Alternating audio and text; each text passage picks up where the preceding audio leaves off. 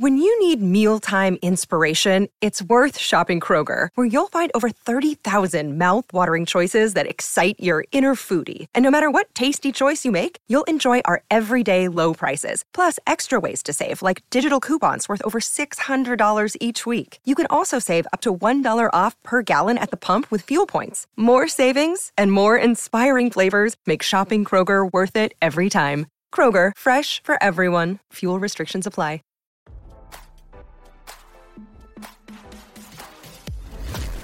Why scroll your feed when you can get the latest celeb news with your eyes closed? Here's fresh intelligence first to start your day. Oprah Winfrey could be headed for the U.S. Senate. RadarOnline.com has learned.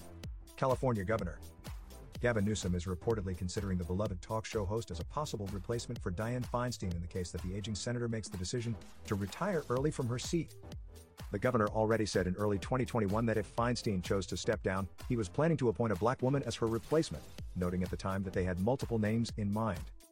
Although Newsom has not publicly elaborated on all of his specific choices for the Senate seat, it's been rumored Winfrey has been on his list. However, not everyone is on board with the controversial pick. American Principles Project President Terry Schilling spoke out against the rumors, claiming that Democrats' identity politics is tearing this country apart whether or not Oprah is qualified to serve as a senator is up for debate. But what shouldn't be debatable is that the people of California, just like any other state, deserve the best person possible representing them, the outspoken conservative continued.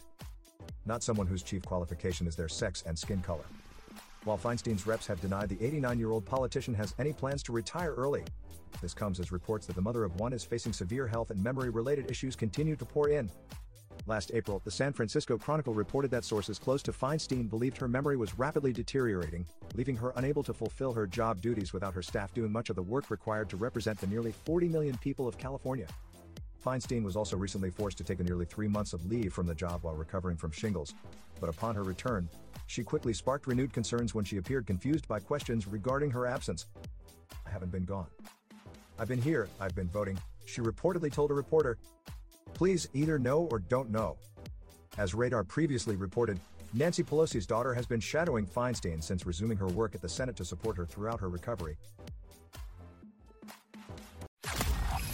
Now, don't you feel smarter? For more fresh intelligence, visit radaronline.com and hit subscribe.